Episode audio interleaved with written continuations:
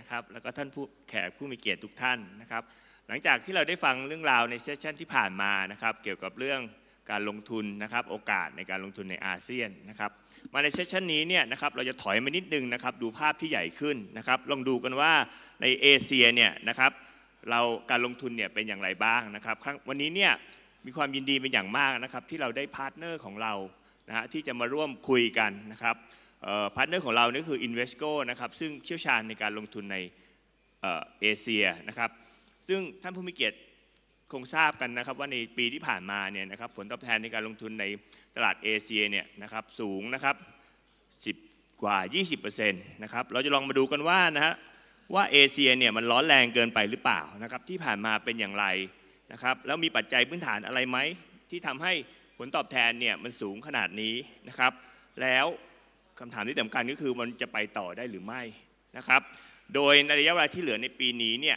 และในอนาคตนะครับ จะดูว่าปัจจัยอะไรนะครับที่จะเป็นตัวผลักดันนะครับ ให้ตลาดเอเชียเนี่ยมันจะเดินเติบโตต่อไปนะครับ เราจะลองคุยกับเขาดูว่าประเทศไหนนะฮะหรือเซกเตอร์ไหนนะครับที่จะเป็นตัวที่จะน่าลงทุนนะครับ แล้วก็เขามีมุมมองในการลงทุนอย่างไรนะครับขนาดเดียวกันนะครับความเสี่ยงนะครับก็เป็นสิ่งที่เราต้องคุยกับเขานะครับเพราะอย่างที่เราทราบกันดีว่า ในที่ที่ผ่านมานะครับนอร์ทเกาหลีได้ลอนช์มิสไซล์นะครับผ่านไปเนี่ยในผลกระทบจะเป็นอย่างไรนะครับรวมถึงความท้าทายอื่นๆในแง่ของเอ่อ monetary policy ของทั่วโลกนะครับทั้งในแง่เฟดฟันนะครับในแง่ของ ECB ต่างๆเนี่ยนะมีผลกระทบต่อการลงทุนอย่างไรนะครับเพื่อให้เรานะฮะได้เห็น opportunity นะครับแล้วก็ capture นะฮะ investment opportunity in Asia นะครับเพราะฉะนั้นเดี๋ยวเราลองมาคุยกับเขาเลยนะครับมิสเตอร์จอห์นนะครับโอเคจอห์น welcome to Bangkok Thank you very much. It's a, a real priv- privilege to be here, so thank you for inviting me. Okay. And, and also on behalf of Invesco, I'd like to say that um, our partnership is, a, is something that we find very crucial. Uh, and also we've had a pretty good start. Yep. Um, so hopefully that will continue for the benefit of um, all investors. Yeah.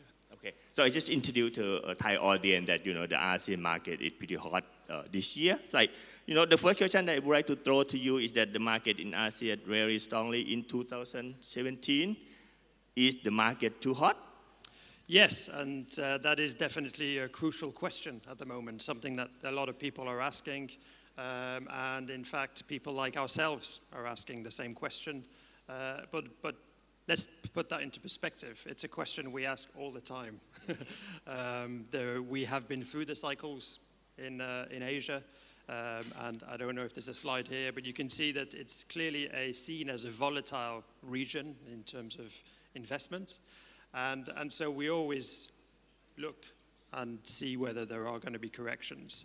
Whether it's too hot, um, it's difficult to say. Um, I think um, there are reasons why the market has gone up, and that is really crucial in trying to understand whether we should expect a correction or not. If there is a correction, I think, you know, as, and I'm not the only one to say this, across the team, we spend most of our time looking for problems, things that might occur. That is our job. And so, um, so clearly we would look for opportunities. If there was a correction for us, it's a chance to, um, to benefit from it. It could be an opportunity.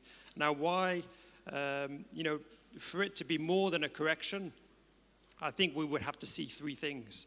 First of all, we would have to see some um, uh, uh, real disruption regarding fundamentals. There, so there would, be, there would have to be a discrepancy between valuations and fundamentals, and we are not seeing that at the moment. We, we would also need to see some um, uh, complacency in the markets. So, so when you see economies getting too confident, you start to see companies buy trophy assets. Uh, they start to buy football clubs, for example, or things like that. Um, so, you know, these are not investments that are necessarily profitable. So those are the sort of things we'd be looking for. And at the moment, although there are exceptions, uh, we are not in a complacent environment.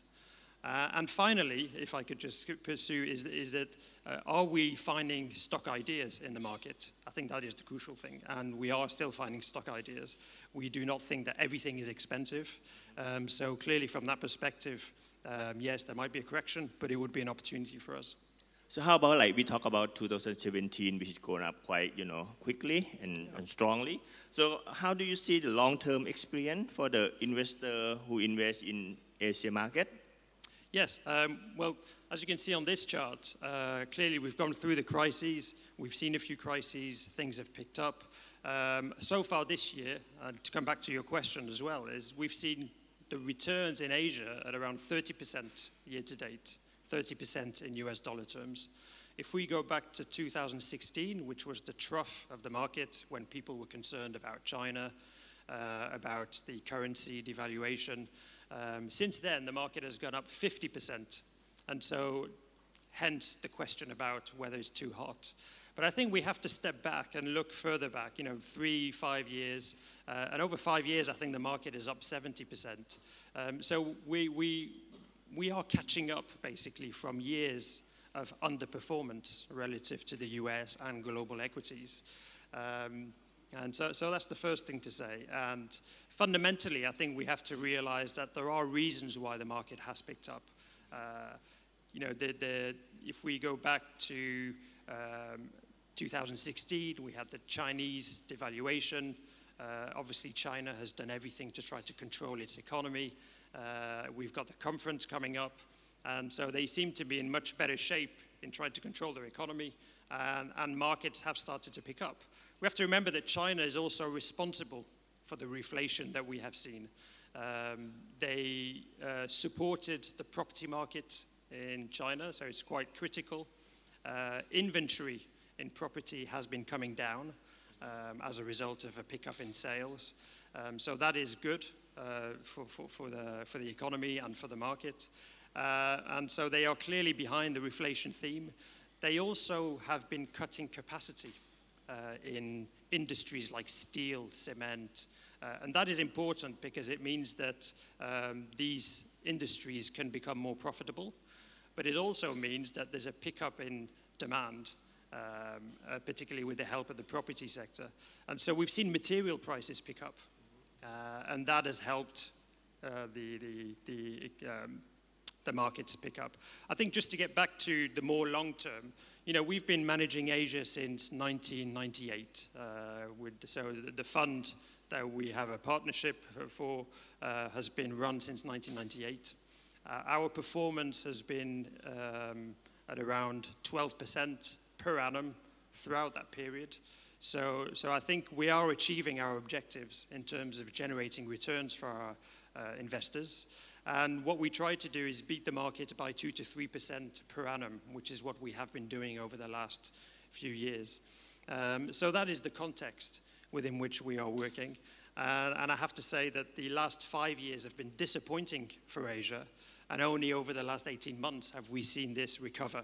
And so we're in a situation where we are looking for new opportunities. We're looking for areas that have underperformed uh, to see whether they are attractive. Uh, but so far, we continue to outperform. And, and I guess we can talk a bit about some of the areas that have done well, but that, that, is, that is sort of the setup at the moment. Okay. So, like, okay, look like the, the longer term, uh, we managed pretty well.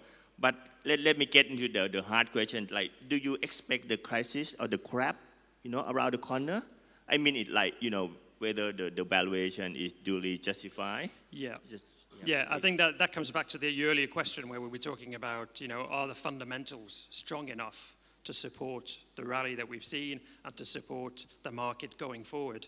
And I think there's two things we would need to look at. The first one is earnings growth and I think this is quite an interesting chart because what it shows is um, over the years, you can see that um, analysts every year have a projection for earnings growth for the region.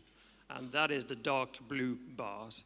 Uh, and as you can see, you know, in 2011, 2012, 2013, analysts were too optimistic about Asia, uh, especially at a time when global growth was slowing down uh, that affected exports coming out of Asia uh, and therefore affecting in some ways consumer demand as well.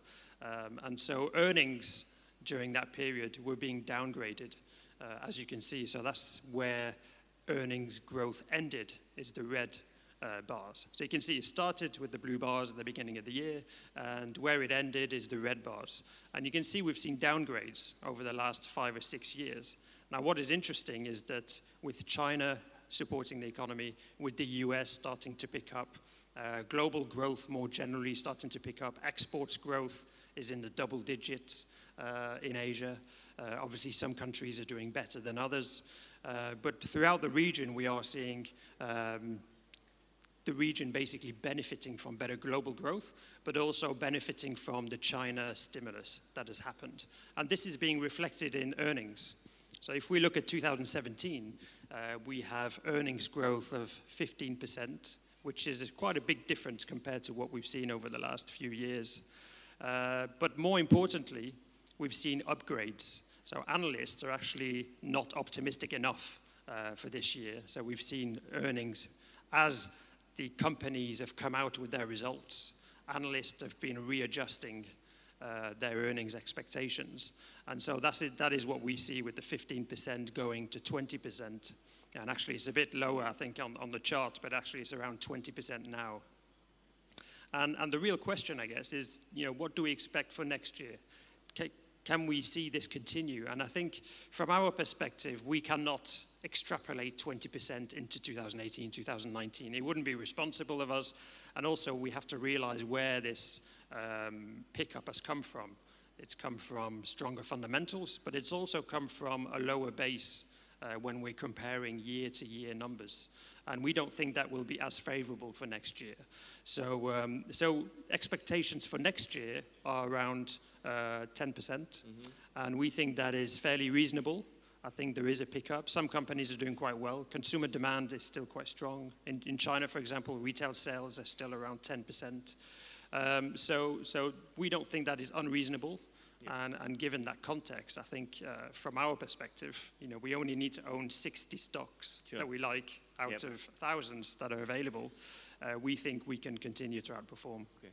So look like the earning have been upgrade, you know, from the, the like past a couple of years that have been downgraded. But okay, earning upgrade. How about the valuation? Maybe whether like the market is already priced in, or so what happened? Yeah, absolutely. So um, you know, the, the, sort of valuations where we would start getting worried uh, is in going in the high high uh, double digits. So you know, the high teens, for example.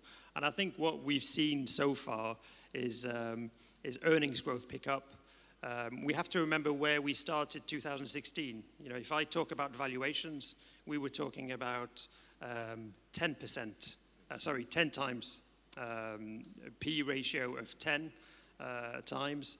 And we were looking at a price to book ratio of 1.2 times. Uh, and we were looking at, you know, relative to global markets, we were looking at a region that was at a 40% discount. So we, were st we started from what we can say cheap valuations. Uh, and so this has recovered uh, clearly as a result of the fundamentals.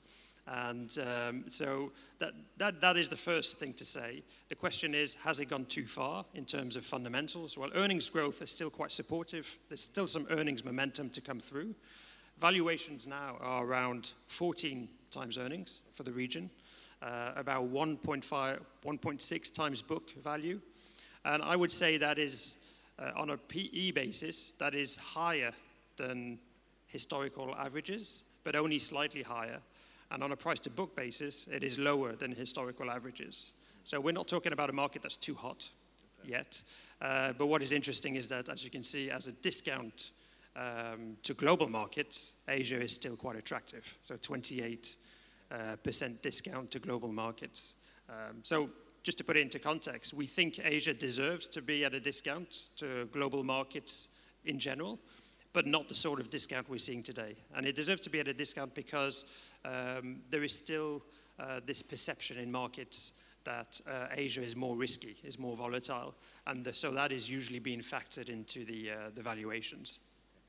So like look like still okay for, for the earning, for the valuation yeah. that, that, that uh, investor expect from this market.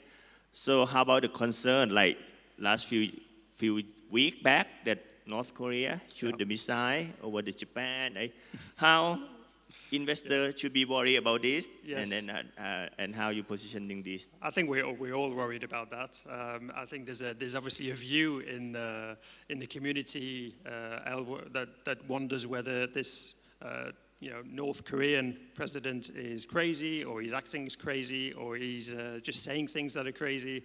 Um, so, I mean, that, that is obviously a very simplistic way of looking at things. I think what is happening is we have to put ourselves in the skin of the North Korean president. And uh, although we certainly don't condone the sort of actions that he's taking, uh, it's pretty negative. But we've been through these cycles of escalation, de escalation, escalation, de escalation. So this is not new. Obviously, this has come to a new level because we're talking about missiles, we're talking about uh, uh, bombs. Um, but I think if we put ourselves in the North Korean president's uh, skin, I think it's uh, clear to understand where he's coming from. I think what he's trying to do is uh, be uh, a power compared to other countries. Uh, he realized that his only leverage against the US is, uh, is weapons. He- He's seen what's happened in Iraq, in Syria, uh, with Saddam Hussein and uh, Gaddafi in Libya. So he's seen that, and he realizes that the, the only way forward is not to reduce uh, weapons, it's actually to increase. So we are seeing that, and, and he's trying to display that to, to the world. I think from our perspective, you know, obviously Korea, South Korea, is a market where we invest in, and, and, and it is the cheapest market in Asia. And one of the reasons is because of this, because of North Korea. Uh, there's another reason, which is corporate governance, but we can go through that. But, but one reason is cheap is because people are concerned about North Korea over time. It's just sort of this overhang uh, that is there.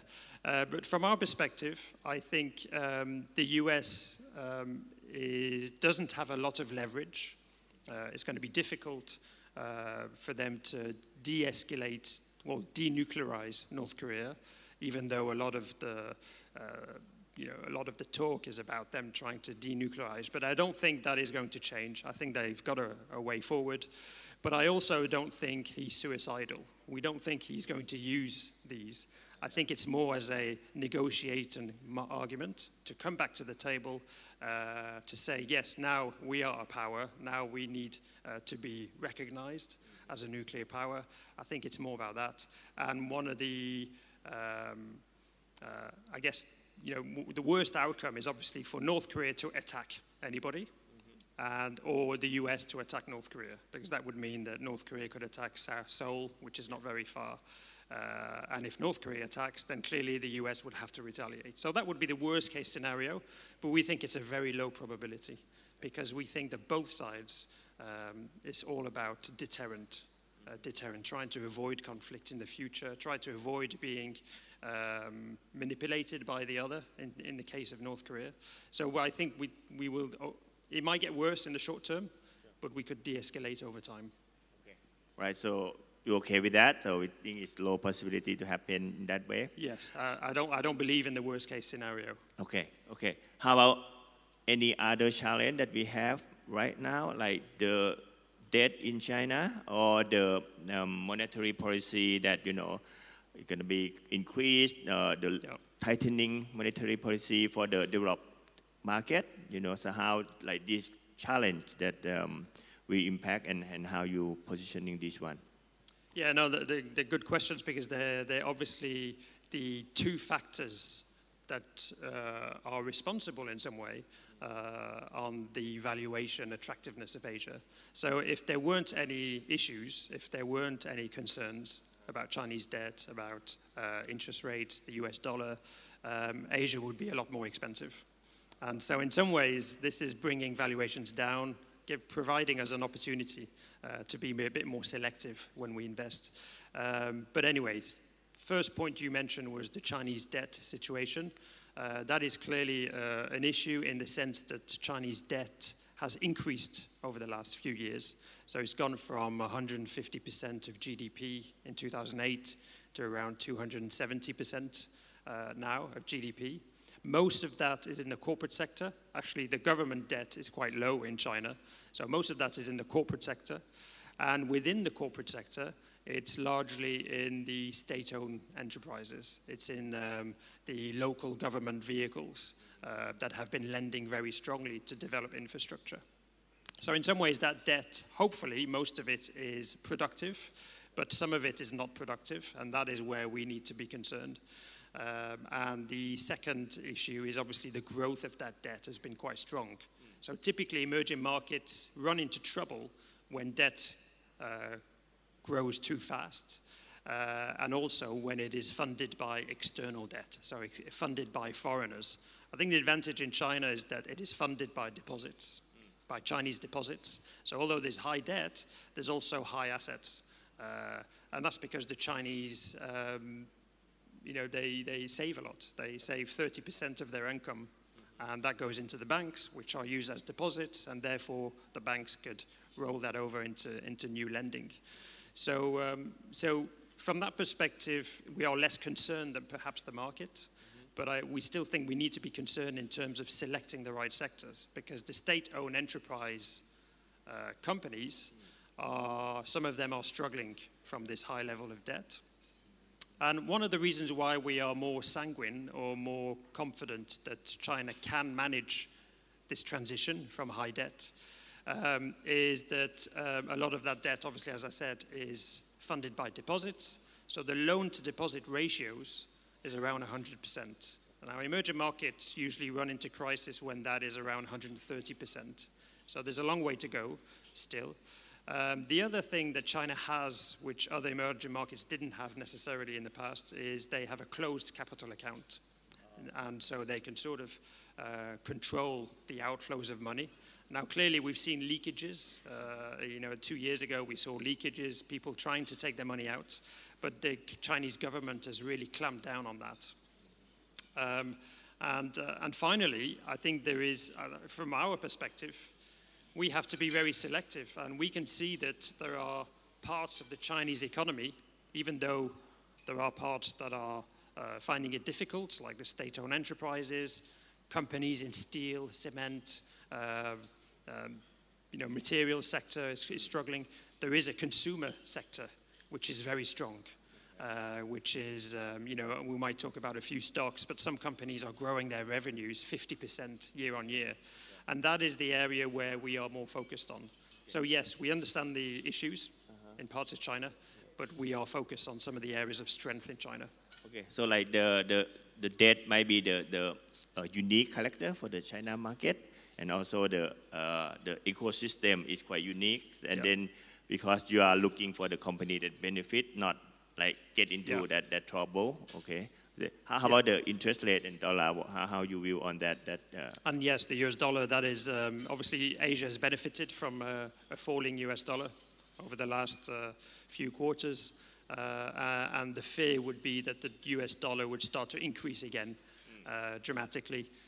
and therefore, this is basically, this acts as a drain on liquidity throughout the, the, the region. Um, now, one of the issues is uh, of a rising US dollar is that if you have a lot of debt on your balance sheet, then your debt goes up uh, as the US dollar goes up. Now, fortunately, a lot of companies we invest in are mostly net cash on the balance sheet. Um, but I think to see the US dollar really go up from here, um, we'd have to see some probably some more improvements in the US. We'd probably have to see uh, the promise you know, the Trump promises, which were tax cuts, infrastructure, uh, would have to come back on the table. It looks like that is increasingly difficult uh, to get these through. Obviously, they are running into problems at the moment with their debt issues. In, in, in you know, they need to increase the debt ceiling. Yep. Uh, so they need to start with that, I guess, to, to, to, push forward any infrastructure or reform. One thing I would mention, though, is um, the infrastructure, which is one trillion US dollars that Trump would like to push forward in the US uh, represents about nine months of Chinese infrastructure. Nine months. So okay. the US would like to do that over the next few years. Uh, it mm. only represents nine months. Nine so, months. Okay. so I think it's quite interesting to, you know, when you're looking at uh, the reflation trade, mm-hmm. um, it's not all about the US. Uh, it's a lot about China. Okay. All right. So, so that means like we, we can see that, you know, this year and the following year is okay, but just want to check with you on the what is the main theme for investment like from the rest of the year and in 2018 and Yeah. forward. So how, how you view the, the outlook of the, the Asia market? Yeah, I think, I mean, we have to step back also again and, and look at Asia for, for its strengths. So, Asia represents 40% of global GDP. Um, it represents uh, 60% of GDP growth throughout the world. You know, it's, quite a solid region. Uh, and despite this, it is only around 10% of people's portfolios. Uh, global equity portfolios have around 10% perhaps in Asia. Um, so there is some catching up to do there. Uh, the, the, the other element, I was looking at an IMF report uh, which suggested that the next billion people that were going to emerge into the middle class, uh, 90% will come from Asia. And it's not surprising given some of the, um, the things that we've been hearing earlier in the speeches. You know, we Indonesia, China, India, these are all emerging economies uh, with a young population and can really spur growth going forward. So, so the premium of growth that exists uh, in Asia has been slowing, uh, but there's no reason for that premium to disappear. Uh, I think the growth drivers are still there. Yep, yep, yep. Any specific country or sector that you would like to mention so we know that this is the opportunity or, you know, yep. Yeah. So uh, clearly, uh, we've talked a lot about ASEAN, and we are invested in some countries, in, in companies in ASEAN. okay. Uh, absolutely, and uh, in, in the five different countries. Um, but I think where we have focused our attention over the last few years, but also now, um, is in China to start with, in India, in Korea, and Taiwan, and I'll explain a bit of that. I think to start with, China. Um, I mentioned that there was the new economy and the old economy, which is basically the industrial side, which has been slowing down, where capacity cuts have been happening. Um, we have been invested in the new economy, the companies that are benefiting from smartphone adoption.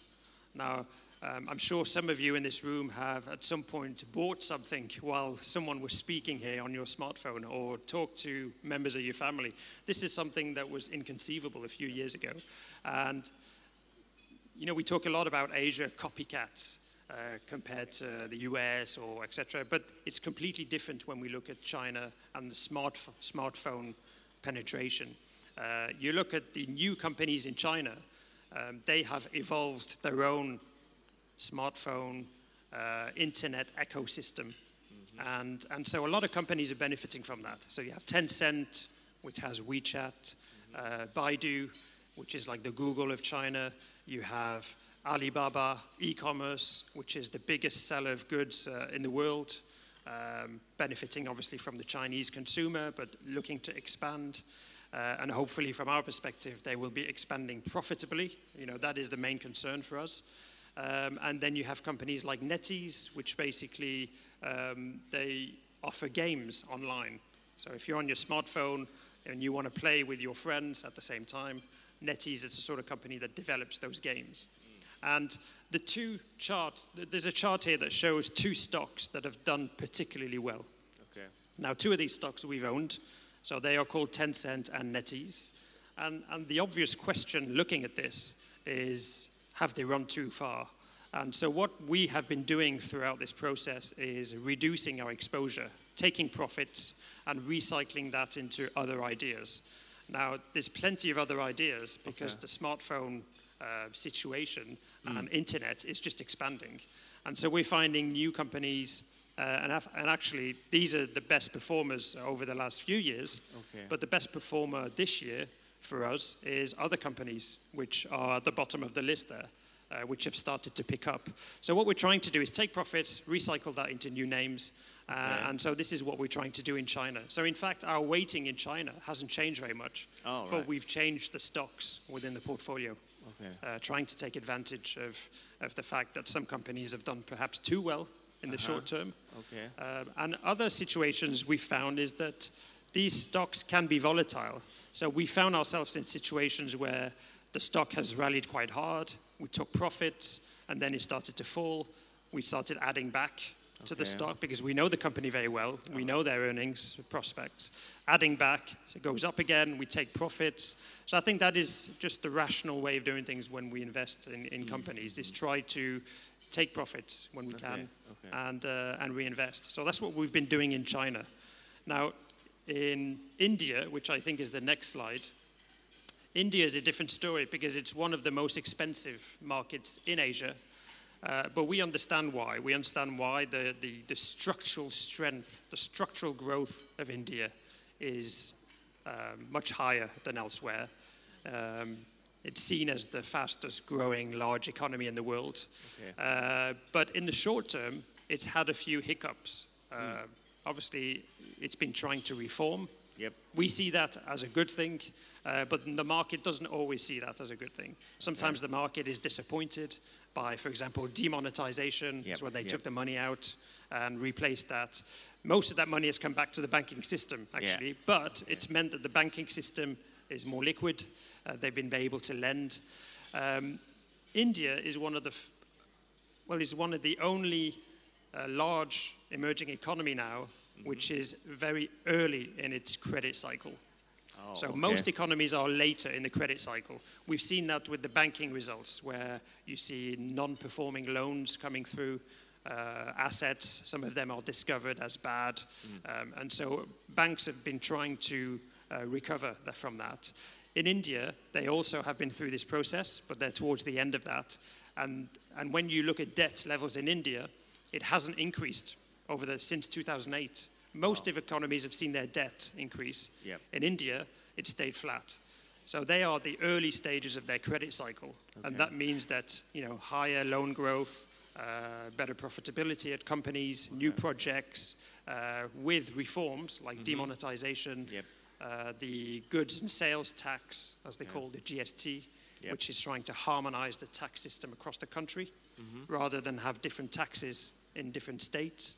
Um, so we're seeing that happening now. Now the market is a bit cautious about this, uh, but for us it's opportunities because in the long run we think India has the potential, um, and so we are overweight India.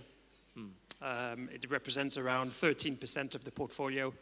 China is around 20% of the portfolio. Okay. Um, the next idea is the cheapest market in Asia, and that Cheapest okay. What is that? and that is Korea. Korea. Yeah, I already mentioned Korea. Uh, obviously, North Korea is part of uh, the reason for that. But I also mentioned corporate governance. Now, corporate governance is basically are the companies Yep. acting in the best interest of shareholders like us. And in the past, um, Korean companies have preferred to keep cash on the balance sheet rather than pay it out as dividends. They prefer to use the cash for the business. Um, now, foreign investors, usually when there isn't a lot of growth, like in like Korea, prefer that cash to come back to them as dividends. And what we are seeing is development in Korea and, and actually, this is one of the reasons why Korea is one of the cheapest markets. So, if you believe that things are going to change in South Korea, uh, then you could see the re rating of the market. You could see valuations start to pick up. And this is what we're seeing now. So, Korea, not very long ago, was below book value. So, basically, the assumption there is that it will not grow. Companies will not be able to grow their earnings. Uh, that is very pessimistic uh, in our view. So we've been taking positions in Korea. We've been overweight uh, Korea, and it's obviously in specific companies. Uh, but corporate governance has gradually been improving. So you look at Samsung Electronics, uh, which might be the producer of this screen, by the way. Um, it's been very strong in uh, display, handsets, obviously. There's probably a lot of people that have Samsung phones here. But more importantly, in the, in the recent past, Samsung has gone up around 80, 90% over the last year.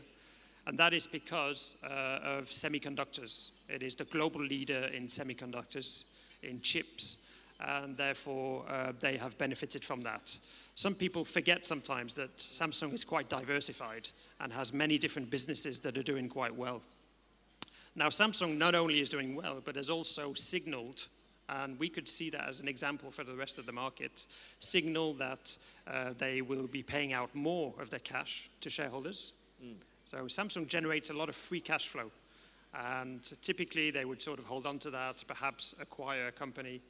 Um, what they've done now is continue to acquire companies in the um, automotive space. So, car electronics, for example, moving from smartphones to car electronics. And, and what they have done is pay out, promise investors to pay out 50% of their free cash flow, which is quite a big uh, development. They've also promised that they will keep, they will have no more than a certain amount of cash on the balance sheet. Okay. Also, because the government uh, is taxing cash Okay. on the balance sheet. So the government is pushing these companies to pay out more. Mm-hmm. The National Pension Service uh, in Korea, Okay. which has a lot of pensioners, Sure. uh, and this is an aging population, so pensioners need their pensions, To and they rely on these companies to pay dividends. And so the National Pension Service, which owns around 6% of companies like Samsung Electronics, Sure. Are putting pressure. So the, the investors are putting pressure, National Pension Service is putting pressure, the government is putting pressure, and the companies are coming out with policies which are much more shareholder friendly. So that is supportive, we think, for the share price Yep. and, and supportive in terms of m- reducing the discount that Korea has. So not like because of the geopolitics that get the valuation is Yes. getting discount, more kind of uh, corporate structure and how Yeah. they, you know, manage their own company. Exactly. This is, this is something that was uh, being discussed before we had the Oh, issues before the- about North Korea. okay, yeah. okay. And And, then- actually, and Korea has been one of the best performing markets this year, despite what is happening in North Korea. So I think the market is brushing off Okay. the North Korea issue and focusing on the fundamentals. Okay. Okay. Any other country that uh, you think And finally, given where markets are, you know, they've gone up 50%, um, I think we have to be responsible and try to protect the uh, returns that we have made over the last few years. And so we've been trying to look for areas that haven't done so well, that have, offer some defensiveness um, in case of a correction, um, and, and where simply the fundamentals are good. And where we have found that is in companies that have net cash positions on their balance sheet, uh, and particularly those that they might have a high PE ratio, but we think that the market is overemphasizing the PE and should be looking on the free cash flow yield. So, how much these companies are actually generating in cash. And, and so, we found that Taiwanese companies, uh, particularly in the tech sector, have been generating a lot of cash. Uh, this is part, I guess, of the technology theme. You know, technology, you've got uh, hardware, software, internet. Uh, I mentioned smartphones and, and obviously all the components that go into that. Well, there's a lot of companies in Taiwan uh, that benefit from this theme. And, and a lot of them have net balance sheets, uh, net cash on, on balance sheet. So we, we, we actually bought a company the other day, and I won't mention the name, which had about 80% of its market cap in cash. So you're basically buying the company for free if you think uh, Yeah, the cash that it's going to make money and it's going to return that to you at some point in the future. So again, we're finding that on a PE basis, because its earnings are not very high, because it's investing, um, on, a, on a PE basis, uh, it looks quite expensive. Okay. But on a free cash flow yield and on a balance sheet basis, it looks uh, pretty cheap. So that's the sort of things we've been buying into, a few Taiwanese names. Uh, and we've realized that this theme is basically across the portfolio. So we find this undervalued balance sheet theme across the Chinese internet names. uh we find them in Taiwanese tech. We find them in Samsung. Samsung is also a company that has a very strong balance sheet. So basically, uh, that's why I like to talk it as a theme. Okay. It's become a theme in the portfolio. so okay, I can be more defensive as well as you know. And yes, and it can act as a more defensive um, exposure Uh-huh, uh, as people focus on the balance sheets when, when things become more difficult. Okay, okay.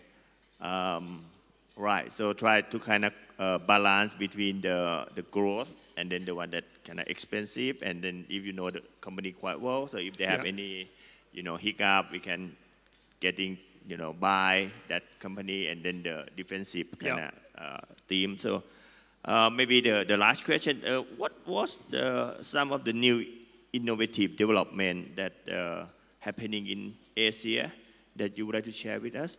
Uh, yes, I, I would, I would say two things. Okay. The first one is uh, the reduction of risk. So I know we talk about a lot about debt. Um, I think one of the developments that we need to keep a close eye on is Chinese debt, uh, as I mentioned earlier, but also what are they doing about it? And I think what is interesting about uh, the situation in China is that usually you run into a crisis when you are not aware that you have a problem. Uh, China is very aware that it has a problem uh, in terms of debt. And they are also aware that, uh, in some ways, this credit growth has been engineered by the government. And so they're aware of the situation. And I think that's a good start. Uh, and so what they are doing about it is a lot of the money that has gone into infrastructure building, and therefore, in some sectors, having too much infrastructure, like again, steel, cement, uh, and, and what they're doing about it is they are cutting capacity. Uh, so if you look at China, for, if you look at steel, for example, uh, they have cut capacity by about 10% over the last few years. Now, if we assume that overcapacity is around 30% in China, uh, in steel, in uh, iron ore, the miners, um, and they're cutting that by another 10% uh, in steel and iron ore, that is a positive development. So to put that into numbers, they have cut 50 million tons of steel capacity Okay. over the last year or so. Uh, so they're meeting the target because they have a target. Uh, in terms of coal, they have cut capacity by 150 million tons. Okay. And so they are clearly doing something about it. And I think that is a good development because it's, it's reducing the risk uh, over time. So we've already started to see that being tackled. And the second point I would mention in terms of innovations is, uh, is again the smartphone adoption. Uh, I think that is a very, very positive development.